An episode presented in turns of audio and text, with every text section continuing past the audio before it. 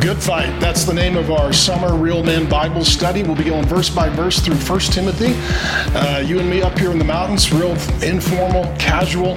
12 weeks looking at an older man named Paul, building up and uh, investing in a younger man named Timothy, teaching him how to be a man of God and fight a good fight. And I'll tell you, in a day when the uh, world has lost its mind and everything's going to hell, a few men need to learn how to fight. I'll see you guys online this summer as we study 1 Timothy, the good fight. All right, guys, welcome back to our Real Men Summer Bible study on 1 Timothy, good fight, where we teach men of God how to quote unquote fight the good fight. That's what Paul tells Timothy. We're going to look at 12 commands. Uh, this week is command number two avoid apostates. So we're going to talk about apostasy, and that's where Paul's going in his instructions to Timothy. Um, an apostate um, is someone who's a betrayer, they're a double agent. Uh, in the ancient uh, Greek world, the word was used in war and battle. It's also used in the New Testament, where, let's say, for example, you joined the army, you went through boot camp, you got deployed with your unit, you'd been drilling together, prepping together, you know, getting ready together, you get deployed, you're out on the front line. It's time of battle. You can see the enemy on the horizon. The engagement is coming. You're feeling the anxiety, the stress. It's time for war and battle. One of the guys in your platoon pops up out of a secure position and runs into the field of combat. Your first thought is, oh no, he's a dead man. This guy is committing suicide. And then you're kind of shocked. They don't shoot at him, they don't attack him. In fact, you could see over the horizon, they welcome him and they cheer, and you realize he's joined their side of the fight. The only reason that he was with us was to earn our trust, to gain our knowledge, to gain access, so that then he could take everything that he has and has learned and share that with the enemy. He's actually on the other side of the fight, and he's just betrayed us and abandoned us, and he's seeking to destroy us. That's apostasy. And apostasy started with Satan. Um, it started when Satan, who was on God's side of the fight, decided that he would um, recruit a third of the angels to join him as demons and to declare war on God. And that's what apostates do. They don't go quietly, they go loudly. They don't go alone, they take as many people with them. They want to gut Christian churches, schools, ministries, families. They want to cause as much damage and harm as possible. These are the Benedict Arnolds of the spiritual war. And uh, the example of this on Jesus' team was Judas Iscariot. Three years. He eats Jesus' food, sits at Jesus' table, learns Jesus' lesson, is stealing Jesus' Jesus' money and gaining intelligence and information to bring together a coalition of religious and political leaders to uh, destroy Jesus Christ and then to attack his other leaders the disciples. And so Judas Iscariot is a counterfeit. He's a pretend. An apostate is not a lost person that doesn't know Jesus and is on the outside. They're a person who gets on the inside, and that's where they can do the most devastating and deadly work. Apostates like to be leaders. They like to get on the boards of organizations. They like to be pastors. They like to get close to the people in leadership. They like to be on the stage. They like people to listen to them. They like to control the finances, the spending. They like lots of information information so that they can be in the seat of control and find a place by which to exert their power. If they are not given the authority and control they want, then they will attack the senior leader and or their family. They will cause holy, unholy hell. And uh, ultimately, one apostate can destroy a whole family, take down a whole church, ruin a whole ministry, close a Christian school, cause lots of confusion. Again, these aren't lost people on the outside. These are people that Satan has strategically either placed within or turned against from the inside. Um, now, Paul in Acts chapter 19 planted a church in a place called Ephesus, been there, great historical archaeological dig, took the kids there when they were little in Acts 20, as he's getting ready to leave, he pulls the leaders together and he says, After I leave, men will arise from your own number, distort the truth, and lead many astray. So be on guard. I've been warning you day and night with tears. What Paul is saying is, You've got an apostate, you've got a Judas. Satan has got a double agent on your team in your midst, in your leadership. That had to be a weird meeting, leadership meeting. And they're looking around kind of like the disciples at the Last Supper. Lord, who is it? Which is it? Paul leaves. His prophecy comes true. The greatest threat to your family, your business, your church, your ministry, your Christian school is on the inside. Satan's always trying to get somebody on the inside or somebody on the inside to turn. Paul leaves, goes to Macedonia, never to return. The prophecy's fulfilled. Um, the wolves show up. They're sheep, shepherds, and wolves. Apostates are wolves. And they want to come in, attack the shepherd, replace the shepherd, eat the sheep. And so, what a good shepherd needs to do they need to uh, shepherd the flock and shoot the wolves. So, if you're a pastor or a leader or you aspire to be, there's two things you need to know how to do shepherd the flock, shoot the wolves. Have the fight, have the conflict, have the collision, have the tr- Twitter war, have the blogosphere go after you, get criticized, canceled, expect the email to go out from you know the Jezebel cohort and the Ahab passive approving co-conspirators and just have the fight. And so what Paul has done, he has got trans local leadership some people are not just local leaders, they have trans local leadership. That's apostolic. Not that they write books of the Bible like Paul, but they have authority over various regions like Paul. And then there's Timothy. He's deployed by Paul to the city of Ephesus to go at the leadership, to find the wolves, to fight the fight, to have the head on collision, and to get rid of the wolves to protect the sheep. And so, also, what an apostate is, um, they're not only not lost, they're usually not new. Usually, they've been in the church or ministry or Christianity for a while, and they're not teachable. They want you to change, not them. They want to teach you. They don't want to take notes from you. They want to be in control. They don't want to submit to authority. If you engage, hear me in this if you engage, you will enrage, and anything you give them will be used against you and the gospel for a spiritual war. So, we're going to talk about apostates, and we are dealing with uh, an epidemic of apostasy. Sometimes it's people avoid persecution. They're like, I just have fear, man. I don't want people to dislike me. So, whatever the cultural trend is, I'll just go with it so that I'm liked. Some people, uh, they just like false teaching. They're rebellious. They live in the flesh. Some people have secret sin or maybe open sin, and they don't want God telling them what to do, especially with their pots and pans and genitals. And so, as a result, they're just going to declare war. And some people just want to go find some teacher that will agree with them false prophet, false apostle, false teacher that's going to tell them whatever they want to hear so they can do whatever they want to do. And if you're a guy, you're like, I want to do something the Bible I think says no to, you can find someone educated beyond their intelligence who's really good at footnotes and twisting Greek and Hebrew words, and they can make an argument for you for any ridiculous insanity that you could even conceive of. In addition, sometimes these people, they're just lazy. They don't want to fight the good fight. They don't want to do the work of, of being a faithful Christian. They don't want to pay the price. And, uh, and these people are dangerous. And let me say this as well this is an epidemic. We can call it wokeism and it's jokeism. There is an apostasy that has hit the church during Black Lives Matter, and there was an apostasy that hit the church with gay marriage and transgenderism and gender confusion. Satan is working through the platforms and the algorithms. He is censoring everything that is Bible based. I know this for a fact. He is accelerating everything that's creating mental health, gender dysphoria and confusion, sexual addiction, and also suicidal ideation. Make no mistakes. Satan and demons are doing everything they can in the world system to platform apostates and to deplatform prophets. That's the world we're in. The question is not, are you in the fight? We're all in it.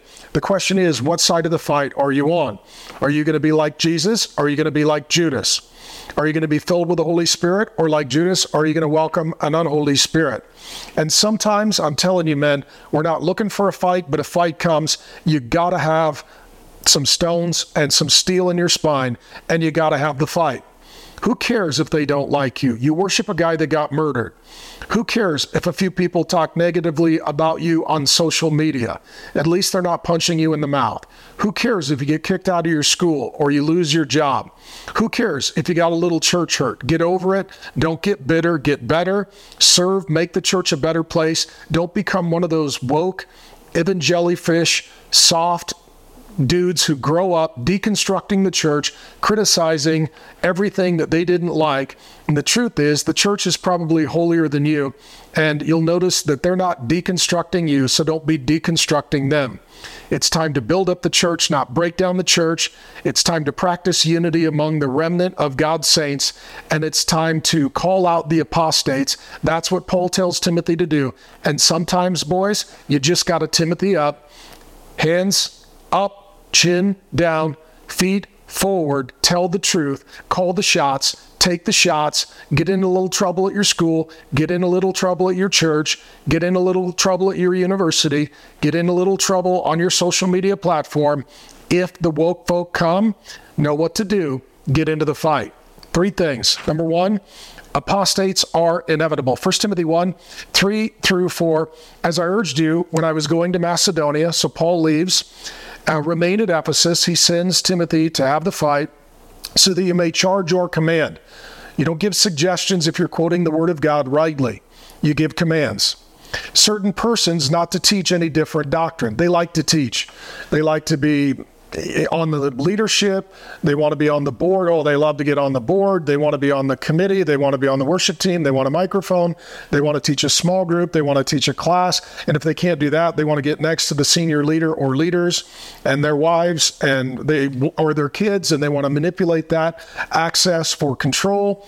And if that doesn't work, then they will criticize and attack. There are two ways to teach. You teach what you believe and if you're not very good at it or it doesn't take root, then you attack the person who is teaching and you create a false uh, doctrinal, theological, biblical construct by removing authority and causing suspicion and false allegation. That makes you a false apostle, a false prophet, a false teacher, and they are legion.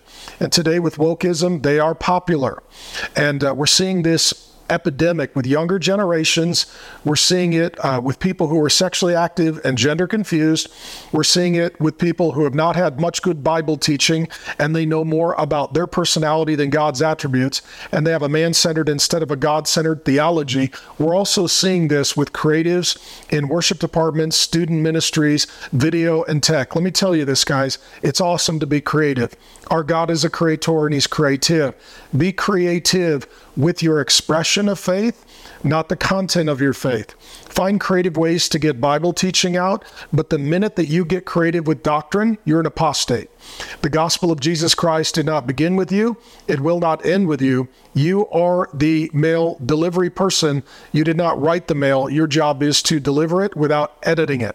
So Paul says, have that conflict with people who are teaching different doctrine, nor to devote themselves to myths and endless genealogies which promote speculation rather than the stewardship of God that is by faith. And what he's saying is some people get into apostasy by just being weirdos.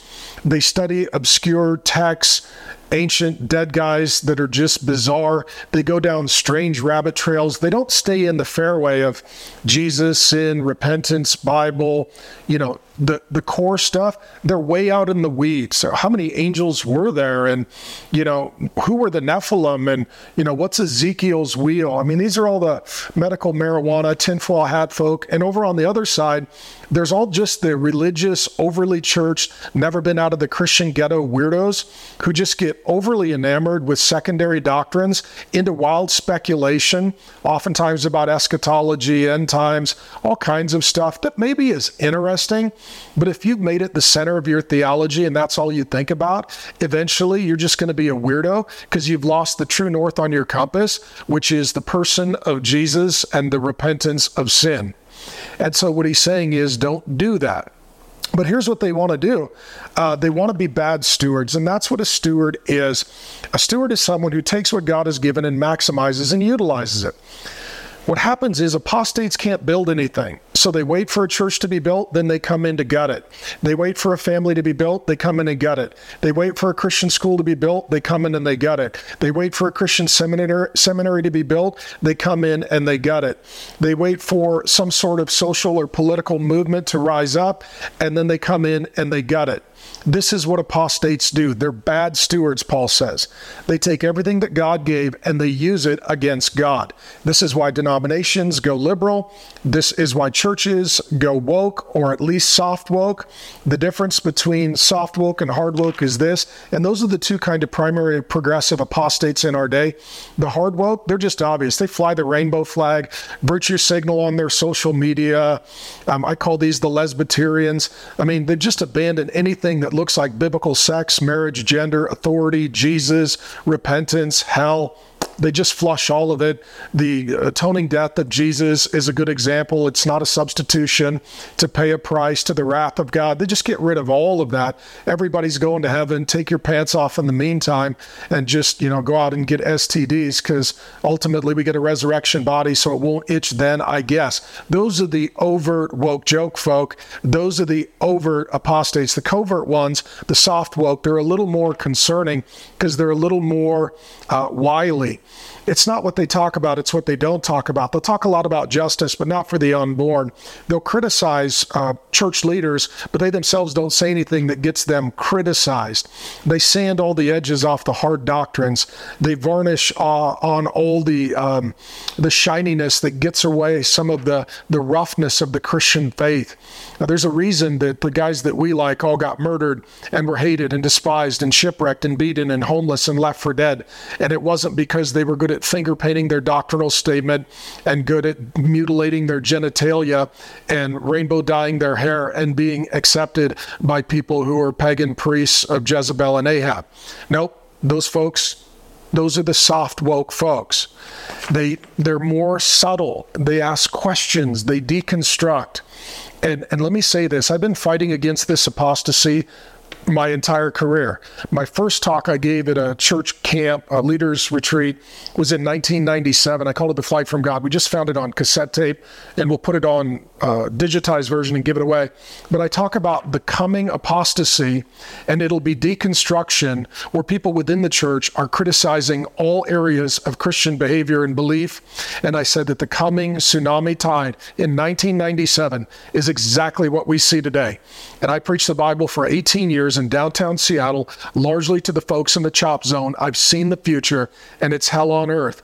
And now what we're seeing is what apostasy looks like as it overtakes a nation and a globe. And so, what Paul says is number one, apostates do come. Don't be shocked. Don't be surprised. But instead, you got to Timothy up. You got to speak the truth. You got to stand your ground. You got to fight the good fight. Number two, apostates are unloving. This is where apostates manipulate people. They will tell sort of compelling, emotional, counterfeit testimonies. And they'll talk about people who are hurting and how we love them and we love them and that changed their life. And so, if we just loved everybody, then everything would be better. And the Bible does tell us to love, but it does not tell us to tolerate sin because the opposite of repentance of sin is tolerance of sin. And this apostate culture and these deconstructionists, and their Jezebelian army of online pajamahadeen accountability discernment folks with no accountability or discernment. They're just attacking the church. They're deplatforming. They're canceling Bible teachers and those who have a prophetic anointing and calling. And ultimately, at the end of the day, they'll say, We're just being loving. We're just trying to love people and love people well, but they're not. You don't love people if you're getting them to be further away from a personal relationship with Jesus Christ. You're not loving people if you're getting them to live by the flesh instead of by the spirit. You're not loving people if you're tolerating their sin instead of encouraging them to be repenting of their sin. You're not loving people if you're lying to them so that they will love you. If God tells something that offends someone and then you say something different, they may love you, but he may not. The question is not, will you get in trouble? Will you get in trouble with them or with him? And if you don't care about them knowing how to be closest to God because you want them to be closer to you, you're an apostate. You have fear of man. You don't love them. You're using them for your comfort, your convenience, your pleasure, your passion, whatever the case may be. All right, guys, Pastor Mark here letting you know about the latest book, New Days, Old Demons.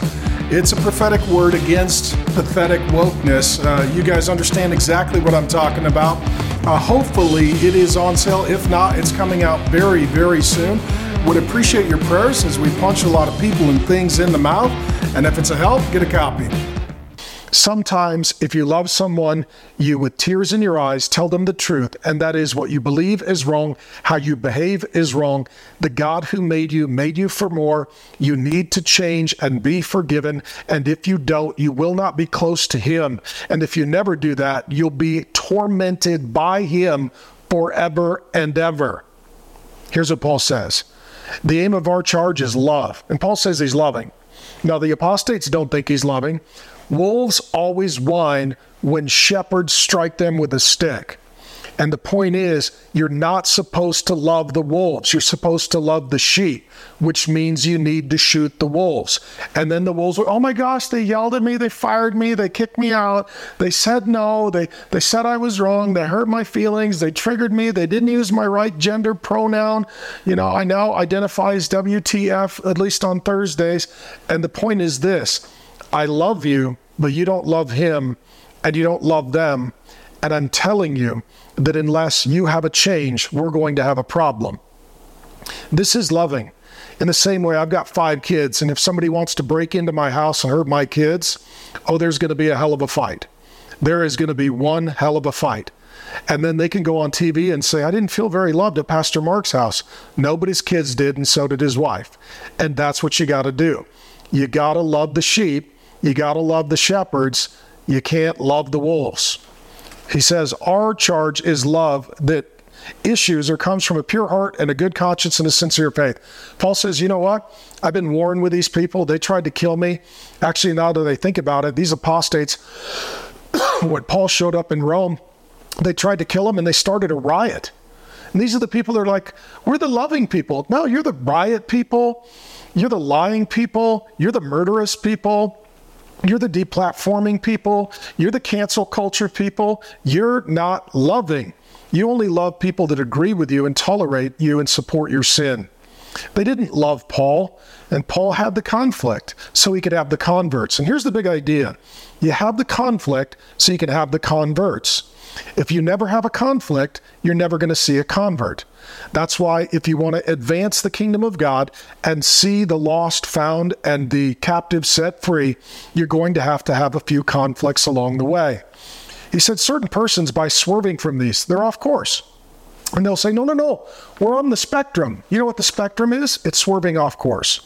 Right, wrong, good, bad, God, Satan, life, death, heaven, hell. You swerve, that's the spectrum. You're like, well, I'm not over here, I'm not over there, I'm somewhere in the middle. That's swerving. The swerving is the Old Testament word for the spectrum, or the New Testament word for the spectrum. They've wandered away into vain discussion. They're arguing about things that are stupid. Stupid. And, and they're arguing about things that God has already spoken about. If God's spoken, we don't need to argue about it, we need to obey it. Desiring to be teachers, and they want to teach. Oh man, here's my blog, my podcast, my social media platform. Here's, you know, they always want to teach. And if they can't teach, they'll blog. And if they can't blog, they'll Twitter. And if they can't Twitter, they'll attack somebody with a platform trying to grow their own. Trying to be teachers of the law without understanding either what they are saying or the things about which they make confident assertions. Oh, they're confident, all right. I know for a fact. God told me. God showed me. I grew up in a church and I'm bitter and now I'm a deconstructionist church kid. Let me just say this much of apostasy comes from church hurt and bitterness. And I'm sorry for those of you who have church hurt. And I'll tell you who has church hurt the most the pastor's kids. Nobody's seen evil more frequently than the pastor's kids. Nobody has had to bite their lower lip more than the pastor's kids. And nobody has had their time and energy taken by some awful religious people more than the pastor's kids. And if the pastor's kids can forgive, unburden, heal, be filled with the Spirit, love and serve the church, you can too and just it's a whole soft generation. It's like my youth pastor said to wear a purity ring. Oh my God, I am going to cut my hair off, mutilate my genitalia, start a blog, and uh, GoFundMe account so that I can help other people with their struggles. And it's just like, you know what? Go fund yourself. I mean, it's just. I'm just, I'm 52. I think my Give a Care meter has officially broken. You know, it's just time to grow up. It's time to move on. It's time to forgive. It's time to heal. It's time to obey.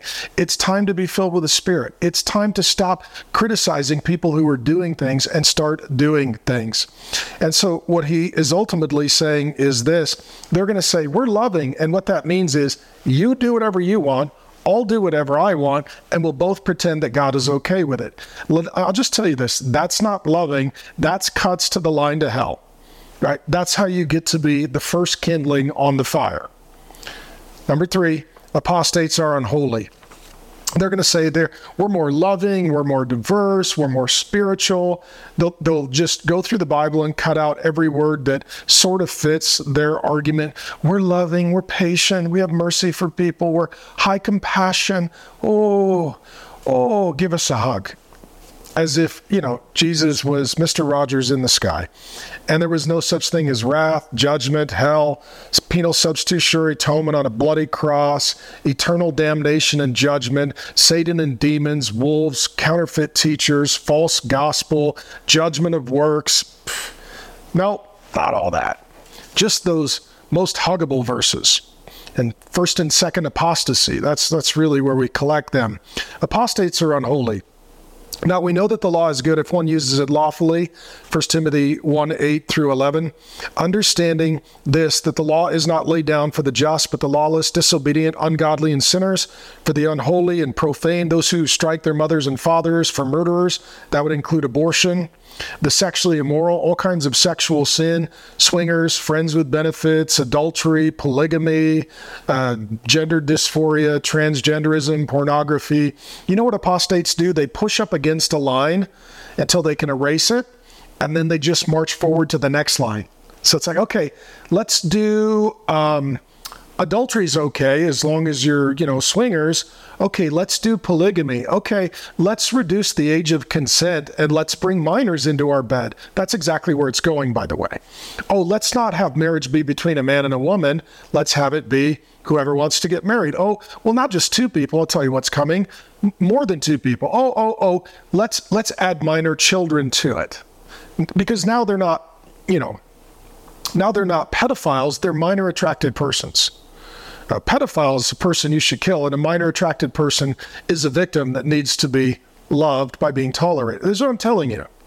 Paul just says when apostates come, they go after laws and authority, they go after leaders and doctrine, and usually it's just an underwear related problem, meaning they don't want to keep their underwear on. And as soon as they take their underwear off, it's amazing how many other people want to take their underwear off, and then all the creative things that they find to do post underwear. He goes on to say, men who practice homosexuality, ah, we'll just, we'll just let you sort of have your mind explode, whatever's left of it, and sort of drain out of your ear. Yeah, homosexuality is a sin. And you know what's crazy? Um, this is what's so crazy. Right after this, here's what Paul says uh, Men who practice homosexuality and uh, enslavers, some translations say slave traders. So the, here's these three in the row perverts who do all kinds of sexual stuff outside of heterosexual marriage, dudes who uh, want to, you know, do the horizontal tango, and slave traders are all evil. Well, in our culture, social justice would say, yeah, slavery is wrong and bad. Um, but um, perversion and homosexuality and transgenderism, uh, that's good. And this is where the woke joke folk, they're sly. It's like there was a dragon who had a marketing degree was running their gig. And what they decided was, well, if we just if we just show up head on like, uh, we, we want to have sex with everybody and uh, maybe throw in some kids. They knew, well, that probably wouldn't be immediately voted for. If they start with the Trojan horse of injustice and racial issues and slave trading as was practiced in America, everybody who has a conscience that is functioning says slavery is wrong, slave trading as practiced in America is wrong. And then it's like, okay, well, then you need to have critical theory and deconstruction. And now you need to do social justice and social Marxism. And they're like, well, okay, we, we don't want to be a racist. Well, of course you don't. It's a sin, it's evil, it's wrong. We all descend from one man and one woman, and we're all part of one race called the human race. Anyways, then they add in, oh, well, deconstructionist and progressivism and critical theory and, and woke studies and, and social Marxism. Not only do we need to free those people who were slaves, but we need to free people who are slaves of a gender, a binary gender category. We need to people free people from slavery to heteronormative thinking. I just quoted the BLM original website. We need to free people from capitalism. We need to free people from the oppression of having parents. Uh, we need to free people from the oppression of not being able to do drugs publicly. We need to free people from the oppression of having to go to work and not be able to just stay home and be on the internet and be triggered and vote for socialists who pay for all of their stuff. We need to free people uh, from poverty by just handing them money. We need to free people from feeling bad about their drug addiction. So we need to legalize it so that we can show them love. Boom. What does it look like? Freaking Portland on fire. That's what it looks like. Just throwing it out there. Just a middle aged white guy with apparently a few triggers in 1 Timothy chapter 1. It goes on to say, uh, liars, perjurers, whatever else is contrary to sound doctrine in accordance with the gospel of the glory of the blessed God, which I have been entrusted. He says, here's the issue apostates don't like the law. They just don't like law because they don't like authority. Here's what apostates think the only authority is in me, not out there. Not out there. So it's like, if, if the authority's out there, then I need to submit to it. And if I disagree with it, I'm judged by it, I'm convicted by it, I need to submit to it. So I'm a Christian. God is my authority, and He speaks His law to me through something called the Bible, His Word, the heart of which is in His law, the Ten Commandments. Anytime I disagree with the Bible, I'm wrong. I cannot change the Bible. I need to repent and change me to conform to the Bible because the authority of God is external, unchanging, and universal. It's external, it's over me, it's unchanging. It was the same 2,000 years ago, and it will be the same in 2,000 years if Jesus co- hasn't come back because we've decided to make the purge a lifestyle. And it's universal. It doesn't matter your gender, your race, your culture, your nation, your language, one law. And this is the most justice one law for everybody, everywhere, all the time. That's perfect justice. Now, that being said, they don't like the law because they don't want the law to be external and unchanging. They want it to be internal and changing. They don't want it to be universal. They want it to be personal. I'll give you an example. So, what if I told you, I feel, I feel like a 13 year old Asian girl. Okay? I feel like a 13 year old Asian girl. Um, and I want to be. Um, I want to be on a girls' volleyball team for middle school students. Um, and um, when the girls in the middle school have a sleepover, I, I have a sleeping bag, a Hello Kitty sleeping bag, not to brag, and I want to go to the sleepover and when all the girls go use the bathroom or the locker room, as a 13 year old girl, I want to join them. Okay. And some of you say, this sounds crazy. No, this sounds like Seattle or Portland or San Francisco or Washington, D.C. or Chicago or other places where apostates have actually completely overtaken education. Then the question is, am I a 13 year old Asian girl? That's the question. And the answer is no. I'm a 52 year old, fairly handsome, with an interesting personality and quirky sense of humor, but A level beard, white guy whose family's from Ireland. That's me. Um, I'm not a 13 year old Asian girl. Now, what if I told you I feel inside, in my heart, do not judge me. You are being unloving. I can't even pretend to be a weak, um, whining apostate, but that, that's my best effort.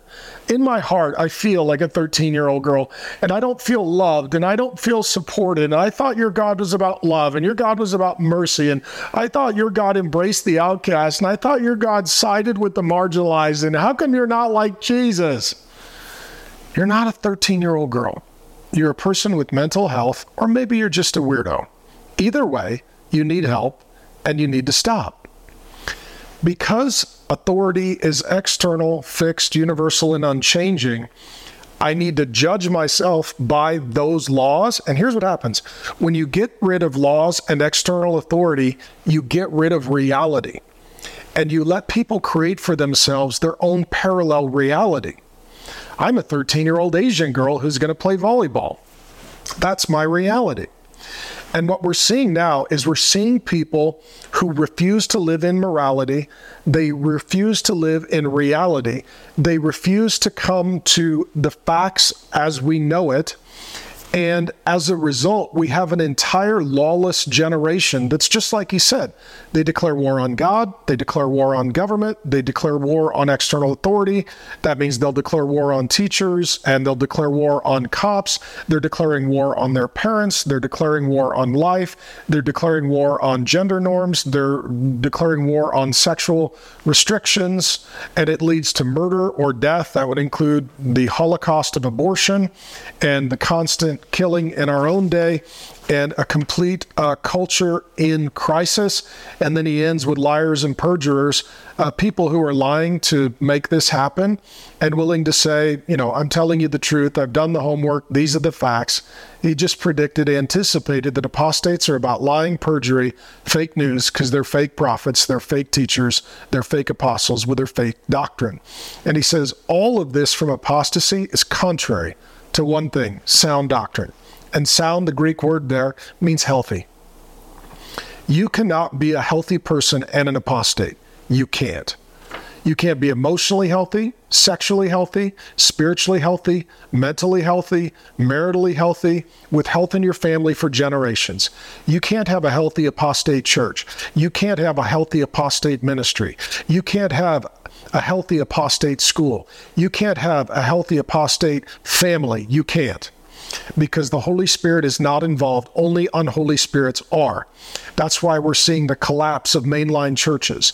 That's why we're seeing, as there is this tsunami of wokeness, churches that go that direction, they crater and die churches, families, legacies, ministries, Bible colleges, seminaries crater and die because apostasy promises life and all it brings is death. Because God tells the truth and Satan is the father of lies. And he lies. This will be loving and life giving. And it's actually hating people and destroying them and taking life because he, Satan, is the one who was the first apostate, and he wants to have apostasy at every level, any fight he can have, any organization he can get, any person he can deceive, and any death he can bring. Well, he says this is all contrary to the gospel of the glory of God. I'll close with this. The gospel of Jesus Christ is this the center is God, not you. The solution is God, not you. The problem is you, not God. God doesn't need to come and affirm you, He needs to come and save you. God doesn't need to just love you, He needs to love you enough to live and die and rise to save you from Satan, sin, death, hell, the wrath of God, and to save you from you and me from me. I'll tell you this apart from a, an encounter with the Holy Spirit, a head on collision with the Bible, and a Bible teaching pastor, I'd probably be an apostate. I was sleeping with a pastor's daughter thought I was a Christian. I was not. Knew a little bit of Bible, didn't really know what it meant, wasn't under any authority, was arrogant, and also wasn't going to let anybody tell me what to do. I started reading the Bible, and here's what it felt like getting punched in the mouth. That's exactly what the Bible felt like. I fought some in my life, I boxed a little bit in years past. Um, and I'd be honest with you, I don't like getting punched in the mouth. If you have a good jab, I'm having a bad day. When I read the Bible, just over and over and over, it felt like I was getting punched in the mouth. And it felt like God was picking a fight with me. And it felt like God was attacking me. And it felt like God was criticizing me. And it felt like God was pushing me. And He was because He loves me. He loves me so much that He'll take me as I am. He loves me too much to keep me as I am. He changed my heart. He gave me a new nature, a new power, new desires. He gave me a love for His Word. And here's what I can tell you Every time I've obeyed the word, I've been healthier and my life has been blessed. Every time I've disobeyed the word or the law of God, my life has been more painful and I have hurt myself. I have hurt those who are with me and love me, and I have hurt the God who made me. Apostasy is damnable. Apostasy is epidemic. Apostasy is catastrophic. Apostasy is generational. And men, we need you to Timothy up. If you're an apostate, punch yourself in the mouth, freaking knock it off, get your underwear on, get your pants on, get your belt on, get your head on straight. Stop complaining about other Christians. Start critiquing your own behavior. Don't try and teach people what to do until you've been under authority and somebody has taught you what to do. And before you go online giving your opinion, why don't you pray about it for six to eight years and then see if you still hold that position? If you're an apostate, it's time to freaking change and stop. You're a problem. In addition, if you're friends with an apostate, maybe it's somebody that you used to go to church or school with or ministry with, and they've gone apostate and you know them, it's time to Timothy up. Those are the two questions. Number one, if you're in a small group, number one, what would be the one area if you were going to be sucked into apostasy, it would happen?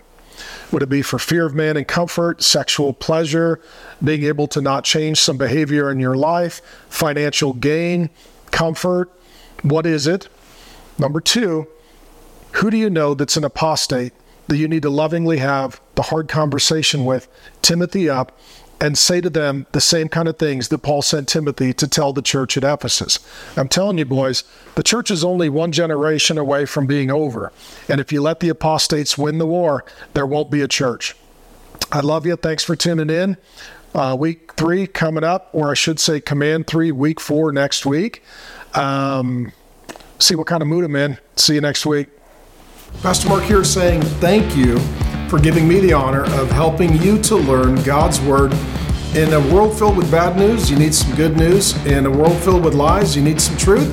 And so, as I like to say, it's all about Jesus. We open the Bible and we help people learn about Jesus Christ. And I just want to say, uh, if you would help me get the Word of God out, it would mean the world to me. You can go to realfaith.com, mountain of Bible teaching. I mean, we're coming up on three decades of Bible teaching and or if you just go to 99383 and text the word unfiltered again that's 99383 unfiltered we'll send you a link that'll open up literally thousands and thousands and thousands of pieces of free bible teaching